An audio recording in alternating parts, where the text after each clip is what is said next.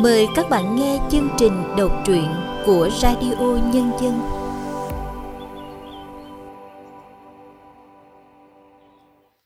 Xin chào các bạn đang đến với chương trình đọc truyện của Radio Nhân Dân.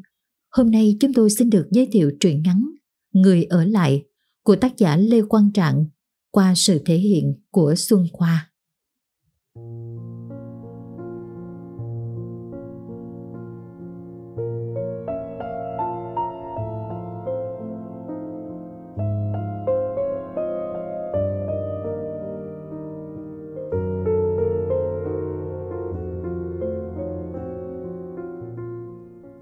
Cơ duyên đầu tiên của tôi với Dạ, đứa em nuôi duy nhất, đến trong một bữa mưa dầm tháng sáu.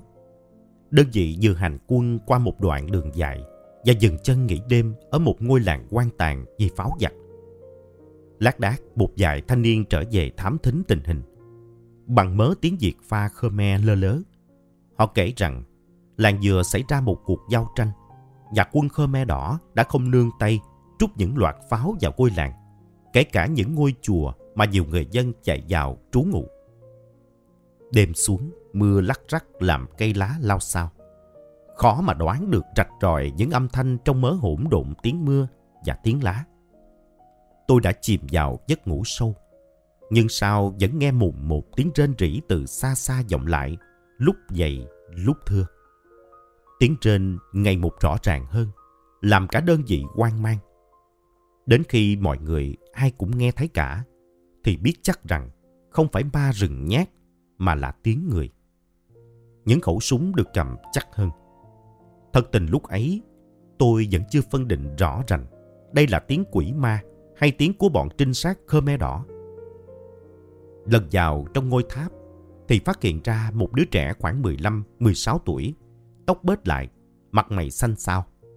Tay nó đang ôm lấy đầu gối. Rọi đèn vào kỹ mới thấy lúc nhúc những con giòi trắng trắng rợn người. Đứa trẻ hốt hoảng gọi mẹ ơi, mẹ ơi. Tôi cố gắng trấn an nó. Đứa trẻ dần bớt đi sự lo âu. Rất lâu sau nó mới nói được rằng đã trốn ở đây ba ngày, chỉ ăn lá cây mà sống. Hơi thở nó như cũng bớt lại, loãng ra, chìm đi trong tiếng mưa tầm tã. Anh em trong đơn vị thay nhau cộng đứa trẻ về trạm quân y đóng cách đó vài cây số. Hơn tuần sau, khi vết thương đã lành và đứa trẻ đã tỉnh táo hơn, nó kể với tôi rằng nó tên Châu Dạ, là đứa con lai, cha Khmer, mẹ là người Việt. Cha mẹ nó trú trong chùa bị pháo dập. Nó may mắn sống sót và đã lôi xác cha mẹ đem ra phía sau chùa chôn rồi trốn trong ngôi tháp. Sức sống lạ kỳ của đứa trẻ bị thương và đói khát suốt gần ba ngày làm tôi cảm thấy vừa đau xót vừa thương cảm.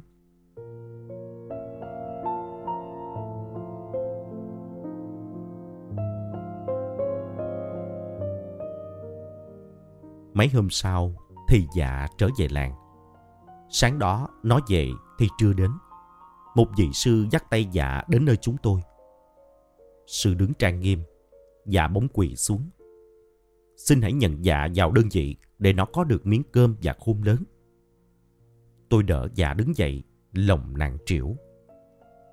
Câu chuyện được tôi trình bày với thủ trưởng. Suy nghĩ hồi lâu, thủ trưởng nói, thôi cứ nhận nó vào, dù sao Dạ biết nói cả hai thứ tiếng thì cũng đỡ đần cho đơn vị. Tôi nhận Dạ làm em nuôi, làm hồ sơ lý lịch cho Dạ được mấy hôm, thì đơn vị có lệnh chuyển quân.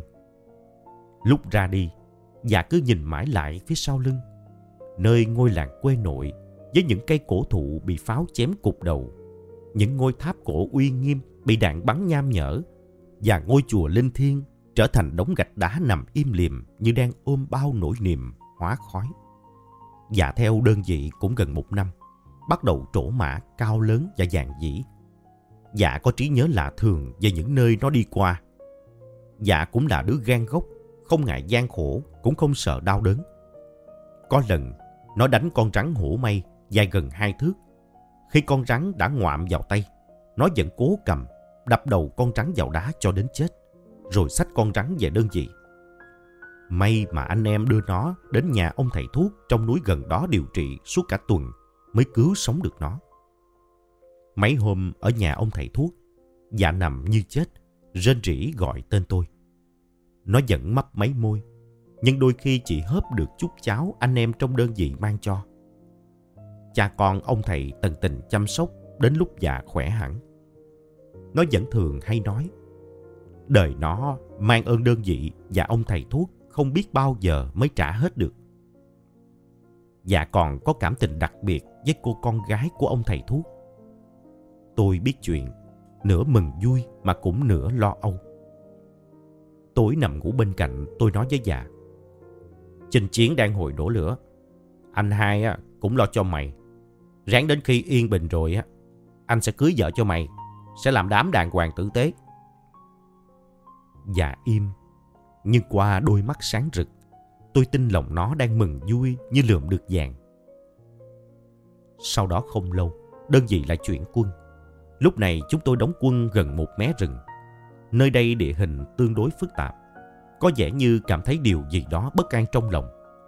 Dạ nói với tôi rằng nó thấy bụng cứ lo lo, nhưng nó không sợ hãi. Dạ tin rằng chiến thắng sẽ không xa. Không lâu sau khi đến đây, Dạ đi công tác xa trở về qua suối. Nó và hai chiến sĩ khác bị phục kích. Dạ may mắn thoát chết. Nó cõng từng người đưa ra đến mé rừng, rồi về đơn vị báo tin. Trời chạng vạng tối, chúng tôi làm thủ tục mai táng anh em ở tại mé rừng. Dạ vừa khóc, vừa đào huyệt. Những giọt nước mắt rơi không thôi trên lòng đất lạnh. Sau lần đó, Dạ có những biểu hiện khác lạ. Nó ít nói hơn, dường như đang giấu kín một nỗi niềm gì đó.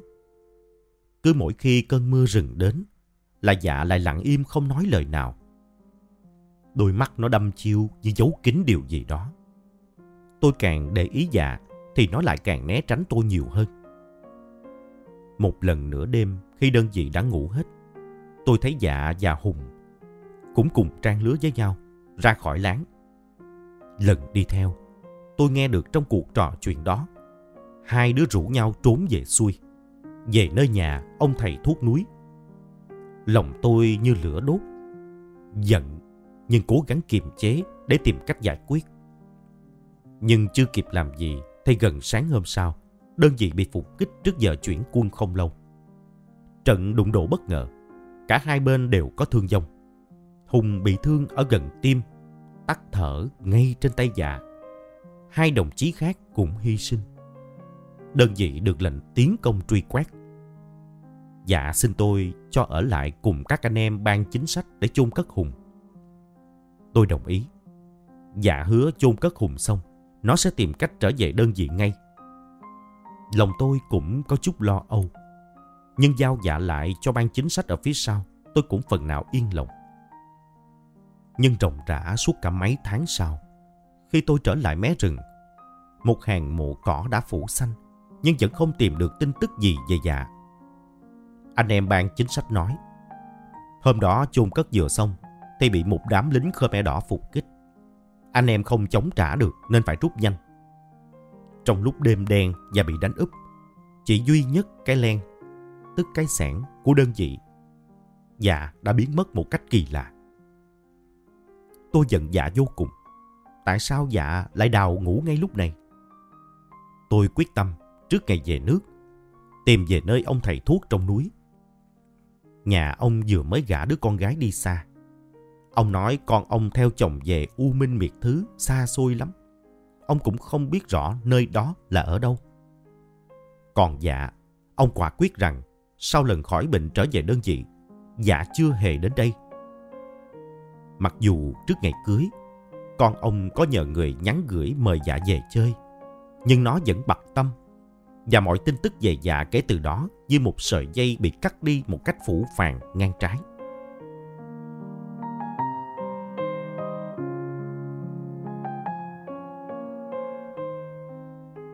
bốn mươi năm sau, ngày Dạ rời đi, tôi và anh em ban chính sách năm nào có chuyến trở về chiến trường xưa để tìm và đưa anh em mình về đất mẹ. Dấu vết mé rừng xưa không còn bất cứ manh mối nào, bởi con đường lộ lớn được mở ngang qua và nhà cửa đông đúc. Cứ nghĩ rằng sẽ bó tay, nhưng lần mò suốt mấy ngày cũng ra thông tin rằng khi làm đường lộ, người ta có đụng trúng một bộ hài cốt chôn trong mấy lớp ni lông dầu. Lần theo hướng người dân chỉ, đạo kiếm suốt cả tuần thì tìm được anh em. May mắn rằng có ngôi mộ chôn cùng một lọ thuốc đựng tờ giấy ghi thông tin của Hùng. Đoán ra được Hùng, nhờ vậy mà theo sơ đồ mới xác định được các anh em còn lại. Nhưng không ai biết ai đã để vào túi áo Hùng lọ thuốc trong đêm tối mịt mù hôm đó.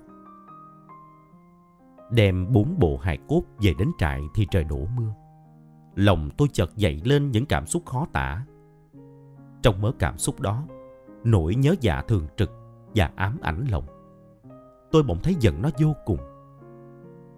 Đêm càng về khuya, gió càng xào xạc, tôi thiêm thiếp đi vào giấc ngủ. Trong chập chờn sáng tối, Dạ từ đâu bước đến, đứng trước võng của tôi, hai tay khoanh trước ngực, áo quần bê bết đất. Dạ, em thưa anh hai mới lên. Anh hai lên đây mấy hôm, mà nay em mới dám đến thăm. Không hiểu sao, tôi lại không quát nạt Dạ, như tôi từng nghĩ mình sẽ quát nó một trận khi gặp. Tôi hỏi, mày đi đâu mà anh hai tìm mày suốt mấy chục năm trời không gặp? Dạ, em vẫn ở đây chờ anh hai. Im lặng hồi lâu, Dạ nói tiếp. Anh hai lên đưa anh em về. Sao anh không đưa em về? Tôi ngồi bật dậy hỏi Dạ. Mày ở đây mà ở đâu? Sao anh hai tìm không có gặp? Dạ nói. Dạ, em ở vườn cam. Tôi bỗng nổi giận. Mày sao? Ở đây làm gì có vườn cam? Dạ đứng đó nghe xong thì cúi mặt, rồi từ từ tan biến vào màu xanh rêu, màu của núi rừng, màu của áo Dạ, màu của áo tôi, màu của tấm cao su văng làm trại. Lúc đó tôi mới phát hiện rằng mình vừa qua một cơn mơ. Giật mình nhìn ra ngoài thấy trời đã mờ sáng. Tôi lần lần ý nghĩ về Dạ và mang một nỗi hy vọng lạ kỳ. Tôi hỏi bà con ở xóm rằng ở quanh đây có vườn cam nào không. Người ta chỉ rằng phía trước, cách đây hơn một cây số, năm xưa có một vườn cam. Tôi tìm đến được chỉ thấy một ngôi nhà khang trang với hàng rào khép kín. Chủ nhà là một ông lão ngoài bảy mươi. Nghe tôi kể lại chuyện giấc mơ, mắt ông mở to, trầm ngâm hồi lâu, rồi ông kể lại rằng ông có biết một người lính hy sinh ở vườn cam. Khi ông đến đây lập nghiệp sau chiến tranh, đâu khoảng ba bốn năm á, thì xác ấy đã khô, mà trên tay vẫn còn cầm cái len. Lá cam bỗng dưng rơi đầy trên xác người lính như ngôi mộ lá. Ông cảm thương đem xác ấy chôn ở ngay chỗ mộ lá phủ lên. Mở những lớp đất lên. Dạ ở đây chứ ai. Chiếc len có khắc tên đơn vị và Dạ trong bộ đồ năm nào. Chiếc áo trắng Dạ vẫn hay mặc, tay áo sắn cao, và ở bờ ngực áo của Dạ có một hũ thuốc. Phía trong là một tờ giấy ghi họ tên và đơn vị. Hộp thuốc và chữ viết y hệt chiếc hộp ở mộ Hùng. Cũng nơi túi áo bờ ngực trái có một đầu đạn xuyên qua, vẫn còn đó, ghim trong xương nhiều năm, bị rễ cây ôm chặt. Tôi ngước mặt về phía núi, nơi đơn vị năm xưa tiến quân, thảng thốt gọi Dạ ơi. Hình như có tiếng Dạ đáp lại, Dạ dạ. Như nó vẫn ở lại nơi đây, đáp lời núi sông đồng vọng.